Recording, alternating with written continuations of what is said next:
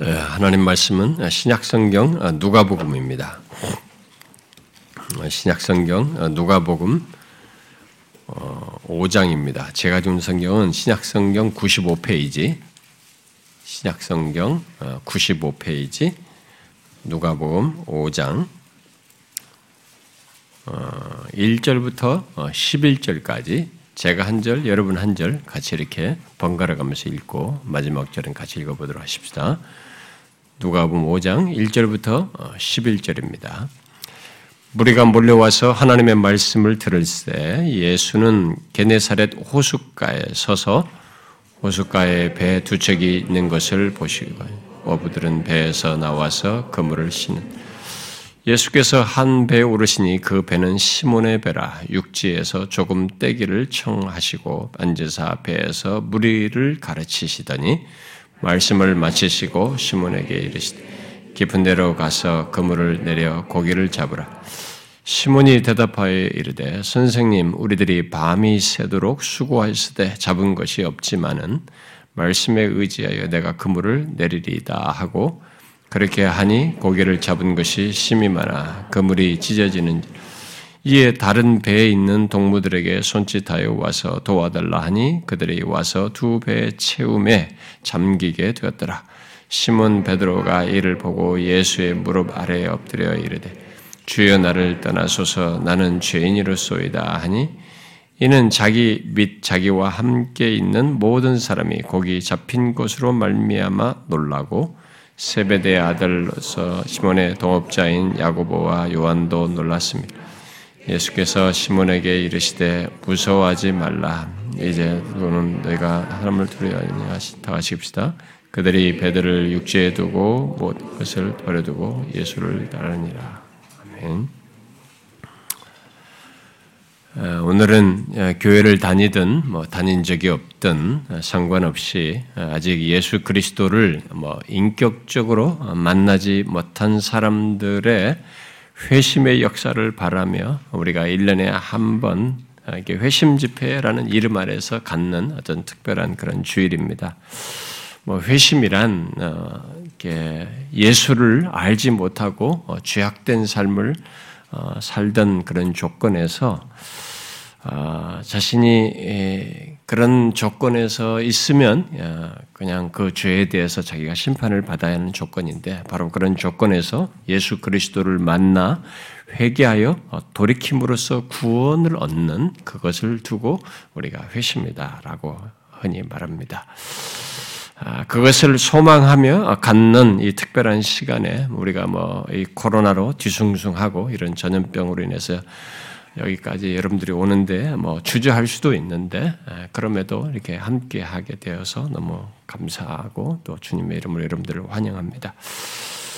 아, 여러 가지 우리가 아, 이런 전염병이 도는 그런 환경이어서 누군가를 초대하여서 이런 시간을 갖는 것이 우려스러울 수도 아, 있습니다만은 그럼에도 우리들은 이런 중에도 어, 함께할 사람이 있을 것으로 믿고 우리가 기도했고 또 어, 하나님께서 기도하시는 우리가 기도한 것 중에 여러분들을 이 자리에 이끈 줄 압니다. 그러므로 오늘 이 자리에 오신 여러분은 어, 여러분이 어떻게 생각하든 하나님께서 허락하시고 또 인도하여서 오신 분들로 알고 있습니다. 주님께서 여러분 모두에게 구원을 위한 어떤 특별한 일을 행하시기를 간절히 구합니다. 오늘 우리가 함께 읽은 이 말씀은 아, 베드로라는 아, 이름으로 더 잘 알려진 우리가 예수님의 제자로 뭐 수제자 이런 말을 많이 쓰죠. 이 베드로라는 이름으로 더 잘 알려진 시몬이라는 사람이 원래 태생적인 이름은 시몬입니다. 예수님이 덧붙여준 이름이 베드로인데 이 시몬이라는 사람이 아, 예수님을 인격적으로 만나서 바뀐 모습을 어떤 전환적인 모습을 갖게 되는 것을 기록한 내용입니다. 아, 이 자리에 온 여러분 모두에게도 아, 이 같은 일이 여기 시몬에게 생긴 것 같은 일이 있기를 바랍니다. 아, 저는 믿습니다. 여러분들 중 어떤 사람들에게 이 말씀을 통해서 하나님의 역사가 있을 것이라고요. 최소라도 어떤 식으로든 역사가 있을 것이라고 저는 믿습니다. 오늘 읽은 말씀을 보면 여기에 여러 사람이 이게 배경 속에 있습니다. 그러나 우리는 그 중에서 이 시몬을 주목해서 보기를 원합니다. 잘 보시면 아, 읽었던 내용 속에서 3절에서 예수님이 시몬의 배에 오르신 것을 보게 되고요. 그리고 4절에서 예수님이 아, 시몬에게 깊은 데로 가서 그물을 내려 고기를 잡으라라고 아, 시몬에게 말씀하시는 걸 보고요. 또 그 뒤로 5절에서 시몬이 그에 대해서 예수님께 반응하는 시몬의 반응이 나오고 있고 그리고 마침내 8절에서 우리는 시몬의 달라진 반응을 보게 됩니다. 이어서 그, 그리고 그 이후, 이후에 그의 삶에 큰 변화와 전환이 있는 것을 보게 됩니다. 이 모든 내용은 시몬이 예수님을 만남으로써 일어난 일들입니다. 만일 그에게 또 그의 삶에 예수님이라는 분이, 분을 만나지 않았다면, 만나는 일이 없었다면, 오늘 읽은 말씀과 같은 인생의 전환 또는 변화가 없었을 것입니다. 무슨 예수님의 제자로서의 그런 어, 달라진 모습 그리고 무슨 수제자네 뭐네 하는 이런 변화가 그들에게 그런 전환적으로 있지 않았겠죠. 우리가 여기서 주목할 것은 누구든지 예수 그리스도를 인격적으로 만나는 일이 있다면 본문의 시몬처럼 바뀐다는 것입니다. 이 세상에 어떤 사람이든지 어, 예수를 인격적으로 만나게 되면 이런 변화가 생긴다는 거예요. 이 말은 반대로 이렇게 말할 수도 있습니다. 만일 누가 예수님에 대해서 말을 하고 또 그에 대해서 안다고 하는데 여기 시몬에 대해서 일어난 것과 같은 변화와 전환이 없다면 그는 예수를 인격적으로 만난 사람이라고 할 수가 없습니다. 아무리 교회를 다닌 사람이라 할지라도. 그저 책 속에서나 또 어디서 사람들의 말 속에서 또 교회를 다니면서 대충 뭐 들은 지식으로 어떤 지식적으로 아는 수준에 머물러 있는 것이 되겠죠. 그런 정도에서는 예수 그리스도로 인한 삶의 변화, 곧 구원의 길로 돌아서는 결정적인 변화, 바로 생명으로 나아가는 인생의 변화를 갖지 못합니다. 그러므로 그런 복된 변화, 구원으로 나아가는 변화를 자신 안에서 보고 경험하기를 원한다면 이 시간 아, 예수님을 만난 이 시몬의 내용을 한번 주의해서 여러분들이 들어보십시오. 자, 그런데 오늘 읽은 본문에서 시몬이 예수를 만나서 변화되는 내용을 알려면 사실 이, 이 내용 이전에 먼저 시, 시몬이라는 사람이 예수님을 먼저 만났던 어, 앞서서 만났던 그 내용을 조금 알 필요가 있습니다. 그러니까 예수님과 시몬의 만남은 오늘 읽은 내용이 처음이 아닙니다. 여기서 게네사렛 이 호숫가에서 만난 게 처음이 아닙니다. 시몬은 이미 약 1년 전에 예수님을 만났었습니다.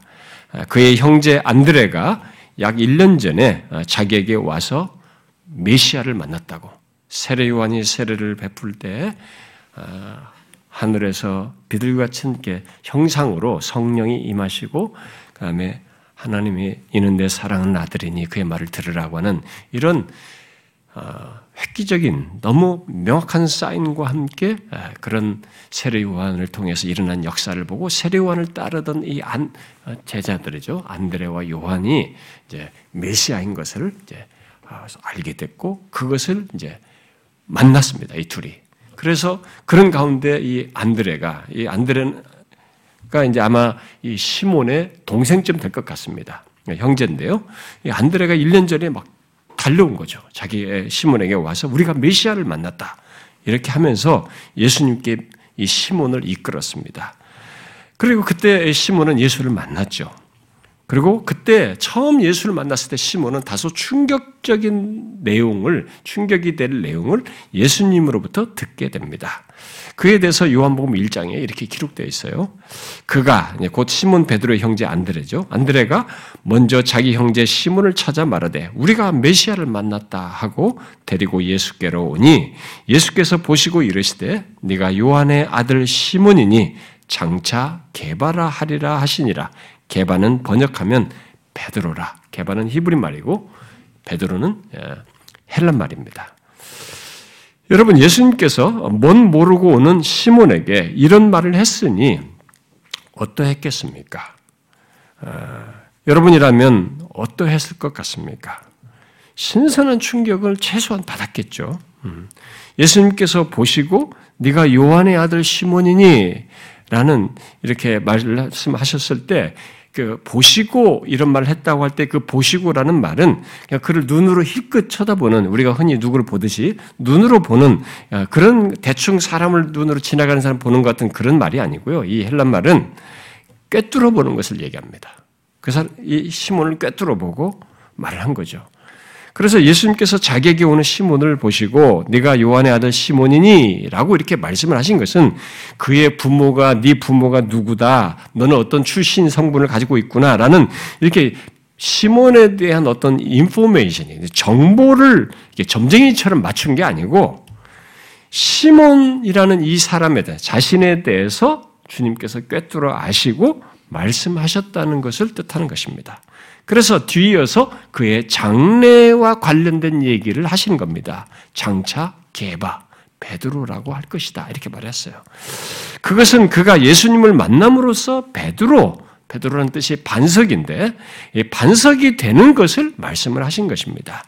메시아라는 분이 자신을 처음 만나서 그렇게 아, 자신을 꿰뚫어 아시고 말씀하신 것을 들었을 때 시몬은 예수님을 잊을 수 없었겠죠. 이때의 만남을 잊을 수 없었을 것입니다. 그건 그런 일찍의 1년 전에 이런 경험이 있었습니다. 예수님과의 만남에서. 그런데 오늘 이건 말씀에서 그는 예수님에 대해서 크게 마음을 쓰지 않는 듯한 모습을 보이고 있습니다.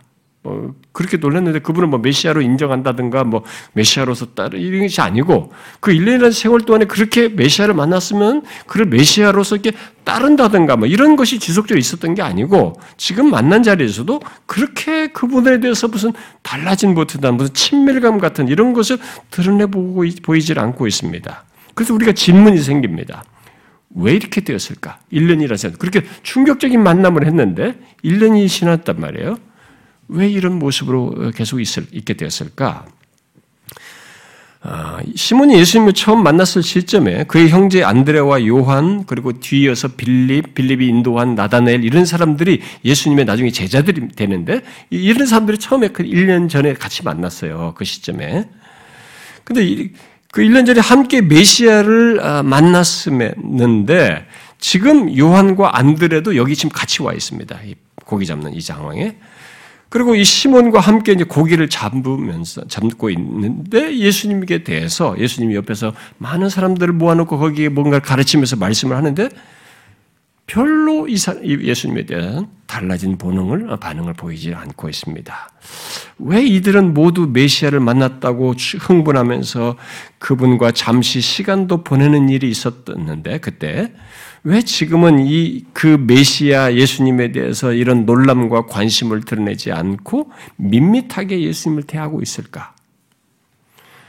그것은 처음에는 이들이 메시아라고 생각했어요. 그 말 듣고 메시아인 줄 알았지만 너무 놀랍잖아요. 메시아라고 생각했는데 얼마 지나서 아니라고 판단했기 때문에 이렇게 된 것입니다. 왜 이런 판단을 했을까요? 처음에는 메시아라고 생각했는데 아니라고 판단했으면 여기 와서 고기 잡고 있고 더 이상 잘 따르 지속적으로 따르지 않고 고기를 잡고 있는데 왜 그런 판단을 했을까요? 왜 이분이 메시아가 아니라고 판단을 했을까요? 아, 메시아는 이스라엘이 아니 세상이 오래도록 기다리는 분입니다. 그런데 모든 이스라엘 백성들의 소망인 메시아를 만나고도 시몬은 그를 메시아라고 생각지 않고 더 이상 따르지 않고 이렇게 떠난 상태에 있는 것이에요. 왜? 왜 그분을 그렇게 판단해 떠났을까? 이 질문은요, 오늘날 교회당에 왔다가 떠나는 사람들, 그리고 교회를 좀 다녀보다가 예수를 믿지 않는 사람들에게도 동일하게 제기되는 질문입니다.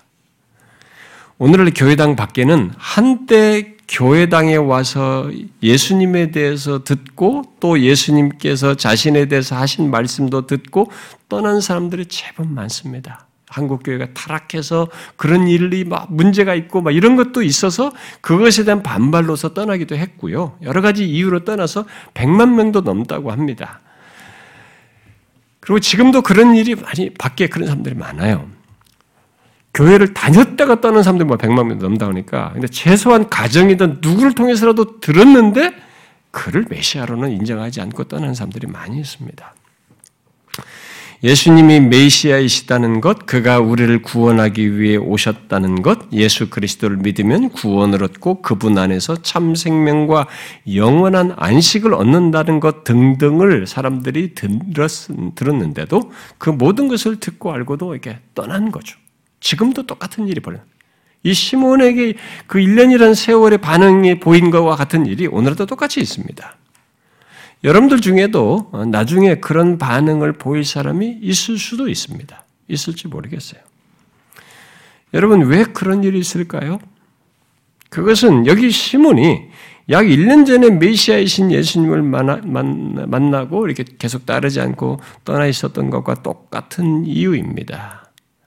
바로 메시아, 곧 구원자에 대한 오해 때문이에요.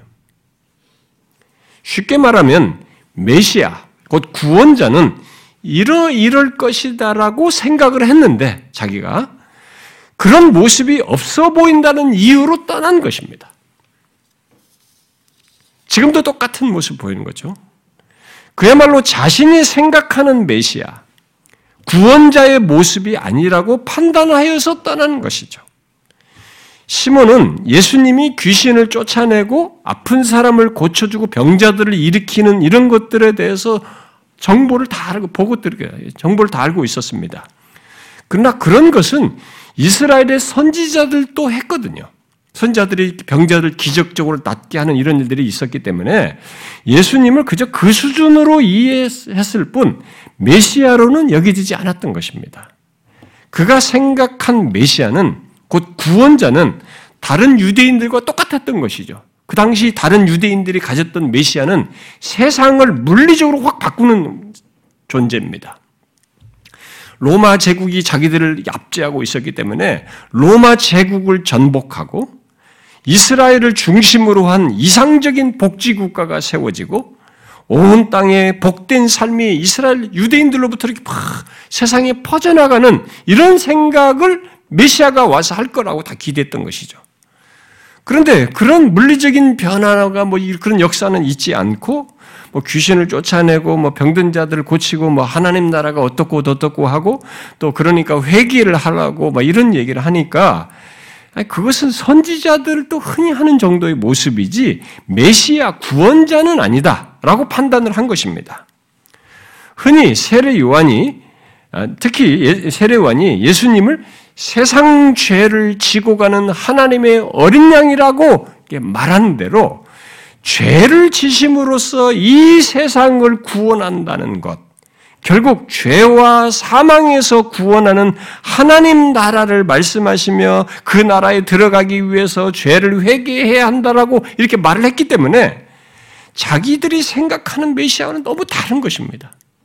아니 무슨 메시아가 와서 무슨 뭐 세상 죄를 지고 간다는 둥, 어 그러면서 무슨 죄를 짐으로써 그 세상에서 구원한다는 둥, 어, 그렇게 하기 위해서는 하나님 나라에 들어가기 위해서 죄를 회개해야 된다는 둥 이런 얘기를 자꾸 하니까 그런 메시아가 못 믿으니 그게 메시아가 아니다라고 판단을 한 겁니다. 그런데 중요한 것은 성경이 수천 년 동안 그런 메시아를 말한 것입니다. 이들이 오해한 것이죠. 성경은 인간이 타락하면서부터 여인의 후손, 이게 동정녀 마리아를 통해서 오는 겁니다. 그냥. 여인의 후손으로 메시아가 와서 결국 우리 인간의 몸을 입고 메시아가 와서 하나님이 와서 우리의 죄를 대신 속하는 일이 있을 것이다. 그런 메시아를 수천 년 동안 예언한 겁니다. 계속 희생제사를 양을 잡아 죽이면서 희생제사를 계속 드리는 이런 모든 과정을 통해서 수천 년 동안 반복적으로 예언한. 예포하고 예언하고 하면서 말을 했던 것이죠. 물론 메시아가 궁극적으로 이루어서 얻게 하는 것 속에는 이 사람들의 시몬이나 이 사람들이 생각했던 것처럼 물리적으로 완전한 모습, 곧 악과 고통, 추한 것, 사, 서로가 상하게 하는 이런 악과 고통이 없는 완성될 하나님 나라에 이르게 하는 것이 있습니다. 진짜 완성될 하나님 나라에 성경은 그걸 분명히 말합니다. 그러나 성경은 그건 궁극적인 최종적인 얘기고 수천 년 동안 그것에 앞서서 먼저 메시아가 와서 죄와 죄로 인해서 있게 되는 죽음의 문제를 이 사망의 문제를 해결해야 한다는 것을 계속 예언했습니다. 예표했어요. 바로 그것을 위해서 우리의 죄를 지시고 우리의 죄에 대한 징벌을 받고 심판을 받는 것이 있어야 한다고 구체적인 예언까지 했습니다. 예수님이 오시기 약 600여 년 전에 선지자 이사야가 이 땅에 오실 메시아를 구체적으로 이렇게 예언했습니다. 그는 멸시를 받아 사람들에게 버림을 받는다. 메시아가 오는데 멸시를 받아서 사람들에게 버림을 받고 간고를 많이 겪을 것이다라고 그랬어요. 또 그는 멸시 어, 그 우리의 질고를 지고 우리의 슬픔을 당할 것이다. 이렇게 우리 인간들의 질고를 지고 슬픔을 당할 것이다고 그랬어요. 또 그는 징벌을 받아 하나님께 맞으며 고난을 당할 것이다라고 예언을 했습니다. 그리고 그는 찔림과 상함과 징계와 채찍 맞는 일이 있을 것이다 그랬어요. 여러분 나중에 실제로 십자가에 달리기 전에 채찍을 맞지 않습니까? 그리고 그가 그렇게 되는 것은 모두 우리들의 허물 때문이요, 우리의 죄악 때문이다. 죄악 때문에 메시아가 죄를 지심으로써 그런 일을 경험할 것이다. 라고 얘기를 한 겁니다. 그리고 그 결과로 죄에 있는 우리들이 하나님과의 관계에서 평화를 누리고 하나님과 죄인이 평화가 안 돼 있는데 죄 있는 자는 누구나 하나님과 불화 관계가 있는데 이분 때문에 평화를 갖게 되고 우리 영혼이 나음을 얻게 될 것이다. 이렇게 예수님이 오시기 전에 메시아가 오시기 전에 몇백 년 전에 그렇게 구체적인 예언을 했어요.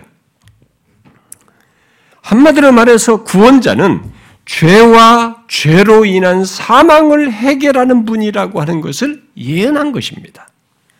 그런데 시몬을 위시해서 예수님 당시 사람들은 그런 메시아보다는 지금 로마의 압제에서 고통받고 힘든 삶에서 빨리 구출해주는 것, 이 물리적인 환경 개선을 해주는, 해주는 것, 그럴 때에야 그가 메시아이다. 라고 생각을 하면서 바라보았기 때문에 이 예수는 메시아가 아니다고 생각한 것입니다. 그런데 여러분 아십니까? 오늘날도 수많은 사람들이 그런 차원에서 메시아, 곧 구원자를 생각하면서 찾는다는 것입니다. 그런 차원에서 예수를 생각하면서 교회당을 오거나 뭐 예수 믿는 문제를 생각한다는 거예요. 내가 가진 문제와 어려움을 해결해 주고 또 마음을 위로해 주고 편안케 해 주고 뭐 이런 차원에서 구원자를 생각하면서 교회당에 오고 예수를 믿으려고 한다는 것입니다. 그러나 메시아, 곧 구원자에 대해서 잘못된 이해 속에서 잘못된 기대를 갖고 예수를 믿으려고 하는 사람들은 본문의 시몬처럼 금방 실망합니다. 실망하게 돼요. 교회를 나왔다가 떠나는 사람들은 거의 그런 모습을 공통적으로 다 가지고 있습니다. 예수를 진실로 만나고 난 다음에는 그를 떠나기 어렵습니다. 성경을 보면. 그리고 지금도 그렇게 잘못된 생각과 기대를 가지고 교회를 다니고 소위 예수를 믿는 사람들이 있어요. 그런 사람들은 결국 오래 가지 못합니다. 우리가 먼저 정확히 알아야 할 것이 있습니다. 그것은 기독교는 듣기 좋은 얘기를 해주고 정신적인 수양을 해주고 심신을 고치고 이 세상에서 잘 먹고 잘 사는 것을 목적으로 해서 그런 것을 잘 얘기해주고 채워주는 그런 종교가 아닙니다. 바로 그렇다는 것을 오늘 우리가 읽은 말씀에 잘 말해주고 있습니다. 본문에서 예수님은 성경에 예언된 대로 메시아의 모습을 그대로 드러내고 있습니다. 단편적인 사, 건이지만 곧 가난한 자들에게 어, 복음을 전하시며 마음이 상한 자들을 고치고 귀신들에게 사로잡혀 있고 죄와 사망에 얽매 있는 자들에게 거기에서 벗어나게 하는 자유를 가르치고 말씀하셨고 그 가운데서 참된 자유와 생명 얻는 길을 말씀하시면서 이끄시고 계셨답니다. 지금 앞에서 이들이 그 구체적인 시몬에게 뭘 말하기 전에 그렇게 연속선상에서 앞서게 그런 일을 행하시는 가운데 가르치고 있었던 것입니다. 자, 메시아에 대해서 오해하여서 떠난 계속 따르지 않은 이 시몬에게 예수님께서 여기서 어떻게 하는지 잘 주목해 보십시오. 예수님은 밤새도록 고기를 잡으려고 수고하다가 한 마리도 잡지 못하고 돌아와서 그물을 씻는 시몬과 그의 동료 어부들에게 그들이 가장 마음을 쏟는 내용으로 그들이 인정치 않을 않는 그 예수님에 대해서 눈을 뜨게 해주시는 일을 하고 있습니다. 참 재밌는 장면이에요. 쓱 읽으면 못 볼 수도 있습니다만 주님이 그렇게 하고 있습니다. 그들이 가장 마음을 쏟는 내용으로 그들이 인정치 않는 예수님 자신 메시아 예수를 보게 해주는 일을 하고 있습니다. 사람들은 보통 자신이 직접 관련이 없으면 아무리 놀랄 일이라고 해도 또 심지어 그것을 가까이서 본다 해도 깊은 인정을 하지 않습니다. 인간은 그럴 정도로 교만해요. 여러분과 제가 알다시피 우리는 모두가 기본적으로 본성적으로 그런 교만을 가지고 있습니다. 깊은 인격적인 인정을 잘 하질 않아요. 그런 뭐 자기가 직접 관련이 안 되면 그래서 그가 마음을 쏟는 것으로 지금 여기서 얘기를 하고 계세요. 다루고 있습니다. 특히 자신이 할 수 없고 못하게 되는 조건에서 주님이 예수님께서 인격을 노크를 하고 있는 거예요. 지금 보면 스스로 할 수 없고 자기가 안 되고 못하는 조건에서 인격을 녹화하시는 일을 하고 있다는 것입니다. 그야말로 자기 힘과 능력으로 안 되는 조건에서 주님은 주님을 바라볼 수 있도록 이끄시는 일을 하고 있습니다. 네, 그렇게 하시는 경우, 그렇게 할 때, 여러분, 우리들 중에도요, 참 많습니다. 이런 게 교회당 안에는 어떻게 해서 당신 예수 믿게 됐습니까? 하면 상당히 많은 사람들이 그런 경험을 해요.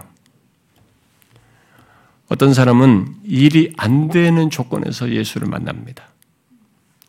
어떤 사람은 암에 걸려가지고 질병에 걸려서 예수를 만나요. 그 전까지는 콧방귀도 끼지도 않았습니다. 예수에게. 어떤 사람은 자신이 마음을 많이 쏟는 것을 상실함으로써 손실을 봄으로써 예수님께 만나는 사람들이 있습니다. 너무 사랑하는 사람을 잃거나 가장 아끼는 자식이 문제가 생기면서 거기서 예수를 이렇게로 향하게 되는 이런 사람들이 교회당하는 부지기수입니다. 여기도 지금 그 상황이에요. 어쨌든 우리가 마음 쓰는 것을 가지고 하나님은 우리의 인격을 이렇게 노크하십니다. 승복시키시는 일을 많이 하셔요. 시몬은 예수님이 병자를 고치고 귀신을 쫓아내고 하나님 나라가 가까이 왔다는 기쁜 소식을 말을 해도 그런 내용들로는 예수님이 메시아라는 생각을 들지 않았어요. 그래서 그의 인격에 승복되지가 않았습니다. 뭐 알아도 자신 예수님께 대한 인격적인 승복을 하지 않았어요. 그래서 그가 가장 마음을 쏟고 반응할 내용으로 그를 노크하기 위해서 실컷 그물을 씻는 것을 알매도 다 안 돼가지고 그물을 다시 다시 씻고 있는 것을 다 알면서도 시몬에게 깊은 데로 가서 그물을 내려 고기를 잡으라 이렇게 말씀하셨어요. 자, 여러분 만약 여러분이 그 자리에 있었다면 여러분이 이 예수님의 말씀에 어땠을 것 같습니까? 만약 여러분이 시몬처럼 자기 일의 전문성을 갖고 있고 지식과 경험을 가지고 나름의 이게 나의 식견을 가지고 있단 말이에요. 아, 그런데 그것에 대해서 별로 알지도 못하는 사람이 뭐 이래라 저래라 하면 여러분이 어떨 것 같습니까? 아무리 하나님의 말씀이라 할지라도 나의 전문성과 실력과 나의 고유한 영역을 이렇게 굴복하도록 하는 그런 말씀에는 우리들이 이게 순응하지 않습니다. 여러분, 하나님의 말씀에 우리들이 그렇게 쉽게 승복합니까? 잘 하지 않습니다, 우리는. 그런 것에 귀를 잘 기울이지 않죠. 우리는 모두 여기 시몬이 뭐 5절 상반절에 보인 반응을 뭐 하겠죠. 선생님, 우리들이 밤이 새도록 수고하였으되 잡은 것이 없습니다. 라고 하면서 항변을 할 것입니다. 본문은 제법 점잖은 표현으로 이렇게 맺습니다만 이 기저에는 일단은 항변이거든요. 그러니까 그 우리들 중 대부분은 이, 이 정도는 이상을 할 거라고 봅니다. 뭐 제 자신만 봐도 그렇습니다. 콧방귀를 끼든지 아주 굉장히 불쾌하거나 반감을 드러냈을 거라고 봅니다. 왜냐하면 여기 시몬은 고기잡이가 직업이에요. 전문가입니다. 오늘날로 말하면 자기 분야의 전문가예요. 전문성을 가지고 있습니다. 전공자입니다. 비전공자가 지금 이래라 저래라 하는 것이거든요. 게다가 밤새도록 고기를 잡기 위해서 노동을 했기 때문에 기진맥진한 상태예요. 여러분 피곤한데 또뭐 이거 시키면 우리가 좋아합니까? 짜증나지? 또 자신의 경험 지식으로 볼 때 지금은 그물로 고기 잡기에 가장 좋은 타임은 지났어요. 오늘날처럼 발달된 그물이 아니었기 때문에 설사 고기가 있어도 낮 동안에는 그물을 보고 고기들이 피해가는 것입니다. 타, 좋은 타이밍이 아니에요. 그리고 실컷 씻은 그물을 다시 던지고 나면 또 씻어야 됩니다. 또 고기 잡으러 나갔다 오면은 밤새서 고기 잡음으로 생긴 이 피곤을 푸는 것을 딜리시, 연, 미뤄야 돼요. 그리고 이미 한 마리로 잡지 못한 것에 대한 실패감이 있습니다. 이 실패감이 의욕 꺾인 것이 보통 다시 하기 어려워요. 우리들 보면 아이씨 큰데 뭐 안 되네 뭔 소리야 나 못해 이게 우리 반응이란 말이에요. 의욕이 다 꺾였다고요. 그런데 자기보다 고기 잡는데 경험적으로 나은 것이 없는 분, 그야말로 고기잡이 경험도 없는 분이 깊은 데로 가서 그물을 내려 고기를 잡으라고 말한 것입니다. 그에 대한 항변과 불만은 우리의 경험상 당연하다고 할 수 있습니다. 아니, 그 이상의 반응을 보여도 이상하다고 말할 수가 없어요. 그런데 그 조건에서 시몬은 예수님의 말씀에 항변하면서도 그 말씀을 따르기로 합니다. 그가 예수님을 선생님이라고 부른 것에서 시사하듯이 그는 그래도 예수님을 위대한 선생으로 여겼기 때문에 그의 권위에 순종하여서 그렇게 하려고 하기로 합니다. 그러면서 이렇게 말하죠. 말씀에 의지하여. 그 당신이 한 말씀에 의지하여 내가 그물을 내리리이다.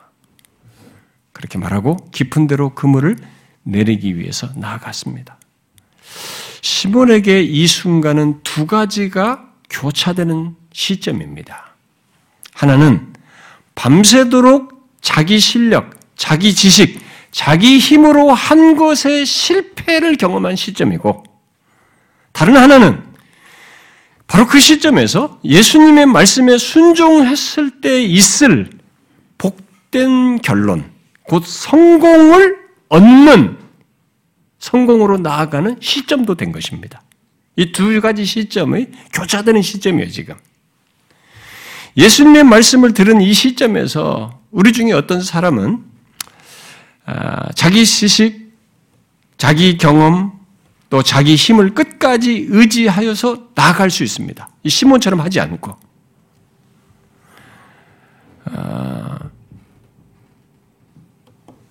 아, 여러분들에게도 어, 이런 시점은 동일하게 아마 있을 수 있을 겁니다. 어, 누구나 예수 앞에 나올 때 이 두 시점이 교차되는 그 시점에 누구든지 아마 선다고 봅니다. 어, 자기 경험과 자기 지식과 힘에 비추어서 예수님의 말씀을 보면서 무슨 소리야? 뭐 시몬처럼 하지 않는 거죠. 무슨 소리야 하면서. 내가 왜? 딱 거부하는 것이죠. 들을 가치도 없다는 거지. 무슨 비전공자가. 그리고 내가 지금까지 살아온 게 있는데, 그걸 단순하게 하나님 말씀으로 몇 마디로 나를 갖다 그걸 꺾으라고? 난 못해. 라고 하는 게 우리의 반응이에요. 그럴 수 있습니다. 이 시점에서 사람은 그쪽으로 나갈 수 있습니다. 그래서 들을 가치가 없다고 여기는 것이죠. 특히 나름 부족한 것도 없고 얼마든지 내 스스로 살 수 있다고 생각하는 조건에서는 예수님의 말씀이 들리지 않습니다. 예수님의 이런 말씀, 하나님의 말씀이 들려지지 않고 듣고 싶지도 않죠. 그러나 그가 그렇게 하는 순간, 듣지 않고 무시하는 순간, 그는 시몬이 경험한 것을 경험하지 못합니다. 곧 예수님이 주시고자 하는 것을 그 사람은 얻지 못합니다. 예수 그리스도 안에서 얻게 되는 수많은 복들, 곧 참된 생명과 참된 자유와 영원한 복들을 얻지 못합니다. 그것은 시몬처럼 불만과 싫음이 있어도 예수님의 말씀을 의지하여 반응할 때에야 얻게 되는 것들입니다. 자, 보십시오. 시몬은 항변하면서도 비록 자신이 숙련된 어부로서 어업의 전문가이지만 자신의 힘으로 하여서 실패한 조건에서 예수님의 말씀에 순종하여 깊은 데로 가서 그물을 내렸습니다. 그러자 어떻게 됐어요? 고기가 너무 많아서 그물이 찢어지기 시작했습니다. 예, 미완료를 썼어요. 찢어지기 시작한 겁니다. 그래서 다른 배에 있는 동무들을 불러서 돕게 하여서 담게 했는데 두 배가 채워진 겁니다. 잠길 정도로. 여러분 이때 시몬의 시몬이 보인 반응을 주목해 보십시오. 이게 우리가 주목할 중요한 반응입니다. 시몬에게 있어서 이 경험은 지금 이 경험은 예수님의 말씀에 순종하니까 고기를 많이 잡게 되었다. 또는 복받게 되었다. 성공했다. 이런 정도의 의미가 아닙니다. 가끔 그 목사님들이 우리 교회에서 보면 이 사건을 아주 순종한 말씀을 순종하니까 하나님께 복을 주신다. 뭐 이런 정도 수준에서 얘기를 하는데 그런 수준의 의미가 아닙니다, 이게. 그런 것이 일부가 담겨지겠지만 그게 아닙니다. 이 사건은 그런 것 정도를 말하고자 하는 것이 아니에요. 더 중요한 의미가 있다는 것을 뒤은 시몬의 반응에서 보게 됩니다. 여러분 무엇입니까? 시몬이 특별한 반응을 보입니다. 어떻게 반응했어요? 그는 예수님의 무릎 아래 엎드려 주여 나를 떠나소서 나는 죄인이로소이다 라고 했습니다. 여러분 우리가 상식적으로 생각하면 이 상황에서 생각할 수 있는 보일 수 있는 반응은 뭡니까? 놀라는 거예요. 감사하는 겁니다. 감탄하면서 감사하는 거예요. 그 상황에서 누가 나를 떠나서서 나는 죄인입니다. 이런 식의 반응을 누가 합니까? 이건 흔히 가질 수 있지 않아요. 아무도 거의 갖지 않습니다. 일반적인 경험 세계 속에서는. 그러나 이것이 바로 한 인간이 예수님을 인격적으로 대면할 때 갖는 반응이에요. 성경이 우리에게 말해준 중요한 사실입니다. 예수님을 피상적으로 듣고 아는 사람들은 이것을 모릅니다. 바로 이 사건이 있기 전까지 시몬이 보인 반응 정도밖에 모르는 것이죠. 곧 예수 그리스도를 인격적으로 대면하기 전까지 사람들은 설사 예수님이 뭐 시몬에게 요한의 아들 시몬이니 장차 개발을 하리라고 이렇게 한 것처럼 예수님 편에서 어떤 일을 하셨어도 예수님께서 뭐 나에 대해서 어떤 시를 하셨다 할지라도 그 이상을 넘지 못하는 거예요. 인격적으로 만나기 전에는. 피상적인 수준에서 예수님을 알고 나름 믿는다고 하는 사람들은 그 수준에 딱 머무는 겁니다. 그러나 예수님을 인격적으로 대면하면 그냥 놀라고 좋아하고 감사하는 것이 아니라 여기 시몬처럼 그분 앞에서 자신이 어떤 자인지를 보게 됩니다. 정확히 말하면 두 가지를 알게 됩니다. 하나는 자신이 대면한 예수님이 나로 하여금 죄인임을 보게 할 정도의 분이시다는 것. 죄인임을 보게 하는 거룩하신 분이시라고 하는 사실을 깨닫게 됩니다. 그리고 다른 하나는 그분 앞에서 진짜 내가 죄인이라는 것을 알게 되는 것입니다. 시몬은 자기 앞에 계신 예수님이 신적 능력을 가지신 분이신 것을 알게 되었습니다. 그래서 깊은 데로 가서 그물을 내리라고 했을 때는 선생님이라고 했는데 그의 신적 능력을 인지한 후에는 예수님이 호칭이 바뀌었어요. 뭐라고 말했습니까? 주여 그랬어요. 주라고 했습니다. 누가복음에서 예수님을 최초로 주라고 부른 사람은 여기 시몬이에요. 이게 최초로 부른 겁니다. 이 누가복음을 기록한 누가는 주라는 호칭을 주로 이스라엘의 하나님을 가리키기 위해서 사용했어요. 결국 시몬이 그렇게 예수님을 인정했다는 것입니다. 그래서 그가 주님께 나를 떠나시라고 나는 죄인이다라고 한 것은 자신이 지금 거룩하신 분 앞에 있다는 인식 속에서 자신이 합당치 못합니다. 라고 하는 자각을 하게 됐다는 것을 말해주는 것입니다. 오늘날 교회당에 오는 사람들 중에는 예수님에 대해서 하나님에 대해서 이런 임재를 알지 못하는 사람들이 제법 많습니다. 흥미로워요. 자기 걸 채우려고 하면 내가 좋아서 오고 나를 위해서 오고 내가 원하는 것을 얻기 위해서 오고 위로받기 위해서 오고 문제 해결받기 위해서 오고 병 낫기 위해서 오고 마음 치유받기 위해서 오는 거예요. 그렇게는 와도 자신이 대면하는 하나님 우리 주 예수 그리스도가 어떤 분이신지 또 그분 앞에 선 자신이 어떤 자인지에 대해서는 별 자각 없이 교회를 오가는 사람들이 제법 많습니다. 심지어 모태신앙이라는 사람들 중에도 이런 사람들이 있어요. 그것은 결국 그에게 앞서 말한 두 가지가 없다는 것을 말해주는 것입니다. 바로 자신이 믿는 하나님, 바로 예수 그리스도가 주이시다는 것, 거룩하시고 전능하신 주이시다는 것을 여기 시몬 베드로처럼 인격적으로 아는 것이 없다는 것이고 예수님 앞에 나온 자신이 어떤 자인지를 알지 못한다는 것을 말해주는 것입니다. 인간은 거룩하신 하나님 앞에 서게 되면 특이하게도 그분 앞에서 자신이 죄인이라는 것을 자각하게 됩니다. 아니, 그럴 수밖에 없습니다. 왜냐하면 우리 인간은 모두 실제로 죄인이거든요. 그것을 깨닫지 못하고 지나갈 뿐이지 대면을 안 했을 뿐이지 실제로 죄인이기 때문에 그랬습니다.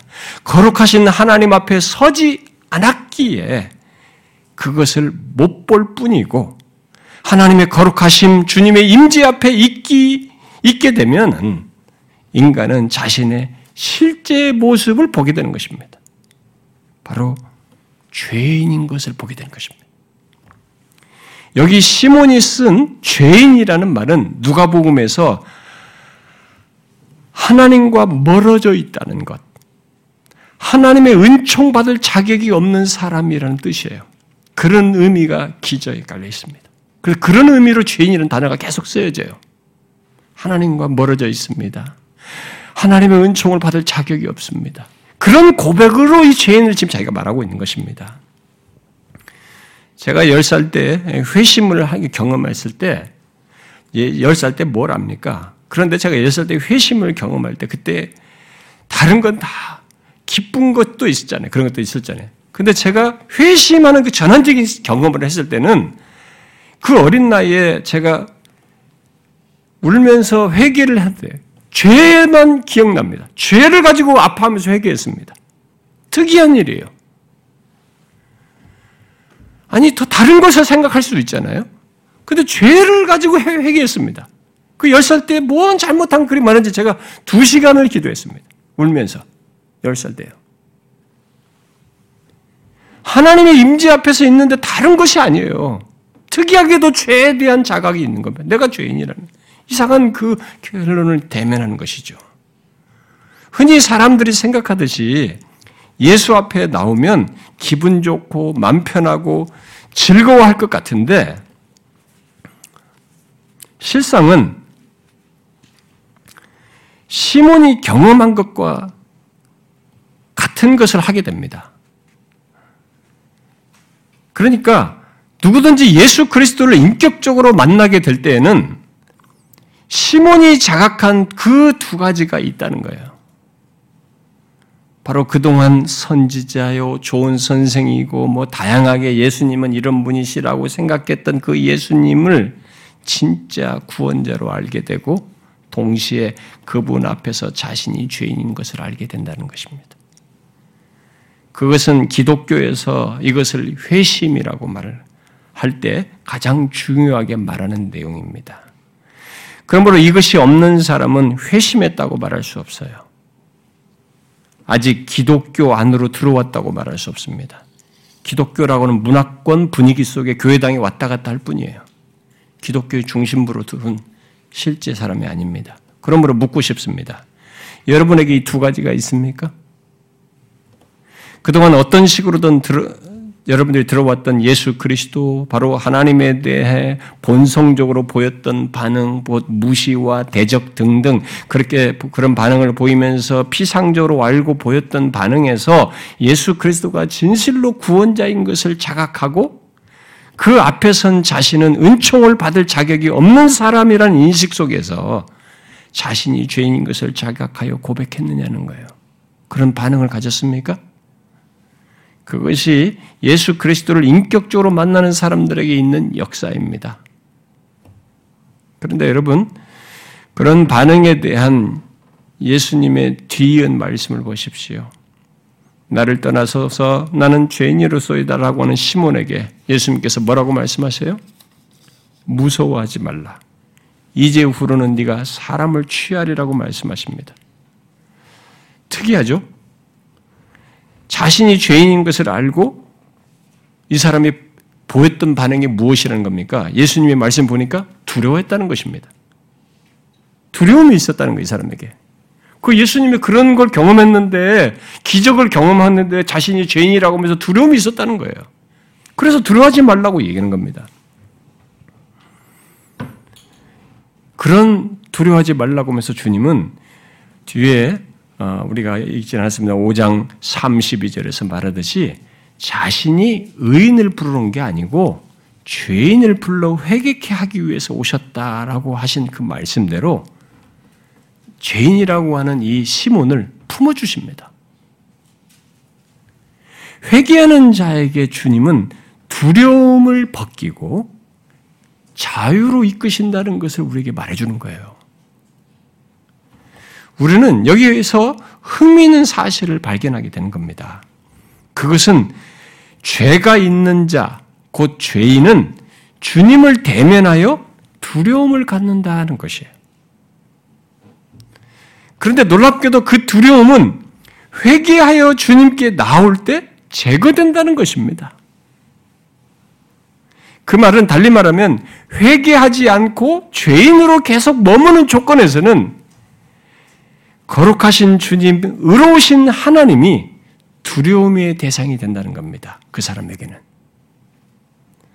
하나님을 대면하지 않는 동안은 잠시 그 두려움을 잊을 수 있어요. 그러나 결국은 갖게 됩니다. 반드시 갖게 돼 있어요. 어느 순간에든 앞으로 그의 인생 속에서 갖게 됩니다. 그렇지 않으면 최종적으로 임종에 앞서서라도 임종 이후에라도 갖게 됩니다. 하나님을 대면하지 않는 동안만 지연시키는 겁니다. 그럴 수밖에 없는 것은 죄는 심판을 가져오거든요. 그래서 두려움을 갖게 되는 것입니다. 그러나 중요한 것은 아무리 추한 죄인이라도 회개하는 자는 두려움에서 벗어납니다. 거룩하신 주님께서 회개하는 자를 영접해 주시기 때문에 그렇습니다. 본문에서 예수님은 회개하는 시몬에게 두려움에서 벗어나 그리스도 안에서 새로운 삶으로 나아오도록 이끄십니다. 뭐라고 이어서 말씀하십니까? 그동안 자기밖에 모르고 모든 것을 자기 중심적으로 생각하며 살던 조건에서 그런 자신을 넘어 다른 죄인들을 취하는 자가 되게 하시겠다고 말씀하셔요. 그런 은혜를 베푸십니다. 이제 후로는 네가 사람을 취하리라. 이 말씀을 마태복음 4장에서는 이렇게 표현했습니다. 사람을 낚는 어부가 되라. 지금은 물고기를 낚는데 사람을 낚는 어부가 되게 하리라. 이렇게 말했어요. 이 말을 듣고 시몬은 그와 함께한 다른 동료들과 함께 모든 것을 뒤로하고 주님을 따랐습니다. 첫 번째 1년 전부터 그 메시아를 만났으면 했어야 될 일인데 이제 이 사건을 경험하면서 모든 걸 뒤로하고 예수님을 따랐습니다. 이것은 그가 전적으로 예수 그리스도를 따르는 제자가 된 것을 말합니다만 일반적인 차원에서 말하면 진실로 예수 그리스도를 알고 믿는 자에게 곧 회심한 자에게 생기는 변화의 증거, 열매라고 할 수 있는 것입니다. 무엇입니까? 이제 진짜로 예수님이 자신의 존재와 삶의 주가 되심을 인정하며 살기 시작했다는 거죠. 한 인간이 예수님을 제대로 알고 만나게 되면 이런 일이 있게 됩니다. 단순히 교양적인 종교 생활이 아니라 정신 수양 정도가 아니라 주님을 알고 자신을 알므로 회개하고 두려움에서 벗어나고 그동안 나만을 위해 살던 삶에서 다른 죄인들을 돕고 인도할 뿐만 아니라 그동안 생각할 수 없었던 삶, 바로 죄에 이끌려 살고 내 본성에 이끌려서 살며 내 힘을 의지하여 살던 조건에서 더 이상 내가 나의 삶의 주인이 아니라는 것. 죄인을 새롭게 하시고 구원하시는 주님이 나의 삶의 주인이라는 것을 인격적으로 승복하여서 그를 삶의 주로 인정하며 사는 이런 변화가 있게 된다는 것입니다. 이것이 기독교에서 말하는 회심이에요. 여러분, 지금 이 교회당에 앉은 사람들은요, 예수 믿는 사람들 중에 과거에 다 그 조건에 있었어요. 누가 예수를 술술술 믿습니까? 다 말도 꺼내지 말라고 거부 반응고 다 그랬던 사람들이라고. 어떻게 예수를 내가 주로 인정합니까? 그가 나의 삶의 주인 것을 어떻게 인정하며? 다 그랬습니다. 그러나 예수를 인격적으로 만나고 나니까 이 베드로 바뀐 것처럼 바뀌는 거예요. 그래서 그를 나의 삶의 주로 인정하면서 살게 된 것입니다. 여러분 이런 회심, 여러분들은 이런 회심을 한 사람들입니까? 이 자리에 오신 여러분들은 모두 이런 회심을 한 사람입니까? 혹시 아직 이런 회심을 하지 않은 채 예수님을 말하고 교회를 다니십니까? 또 이런 것도 모르고 예수를 말하고 기독교를 말하십니까? 그러면 예수 그리스도 앞에 서셔야 합니다. 그 사람은. 그 사람은 아직 예수 그리스도를 모르는 거예요. 예수 그리스도 앞에 대면하여 서셔야 합니다.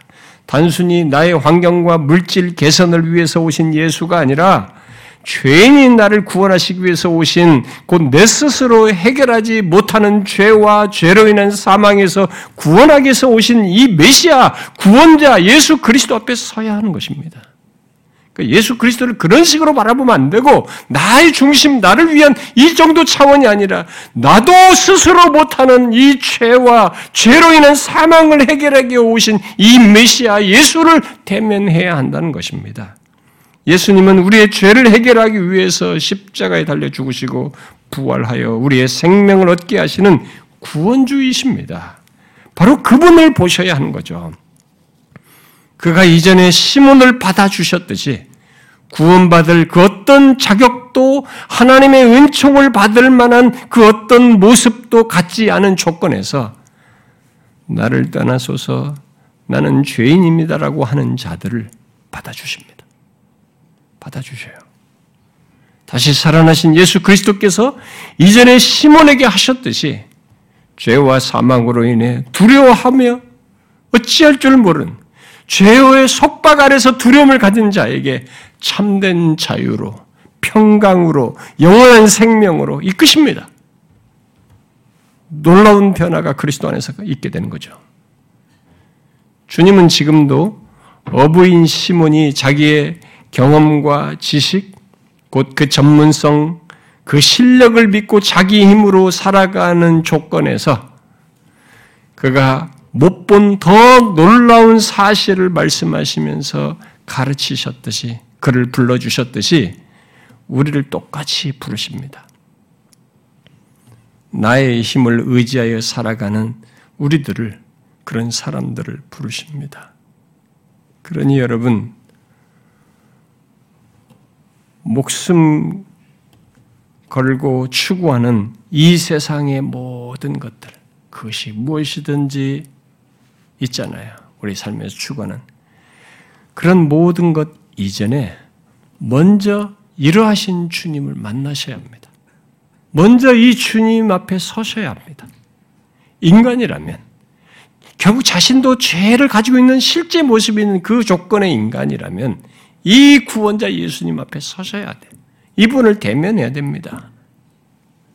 그래서 자신이 어떤 자인지, 죄인인지를 정직하게 고백하면서 그가 받아주시는 이 놀라운 은혜를 한 맛보셔야 됩니다. 인생 중에 이 최고의 순간이에요.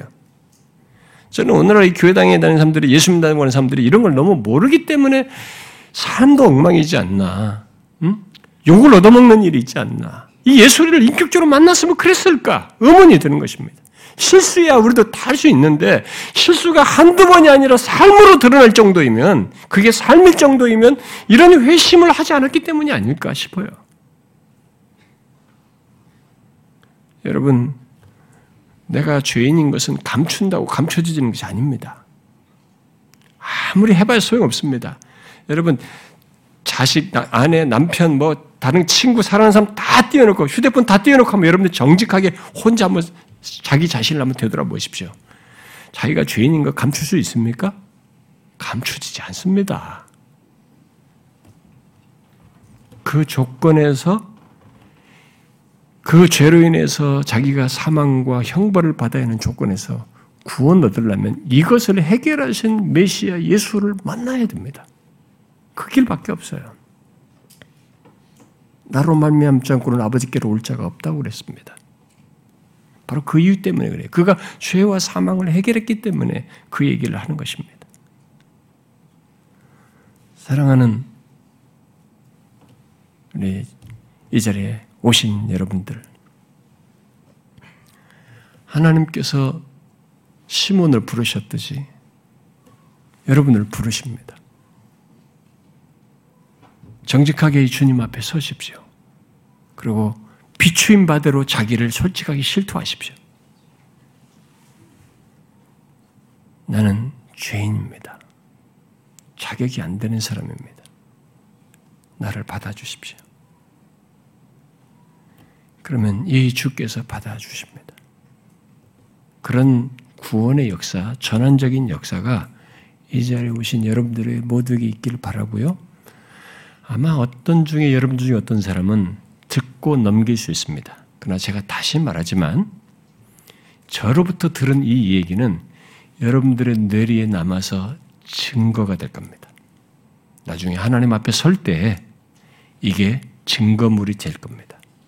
너는 분명히 들었고 제시되었고 그런데도 네가 거절한 것에 대한 판결, 심판, 죄에 대한 판결을 하나님께서 내리실 겁니다.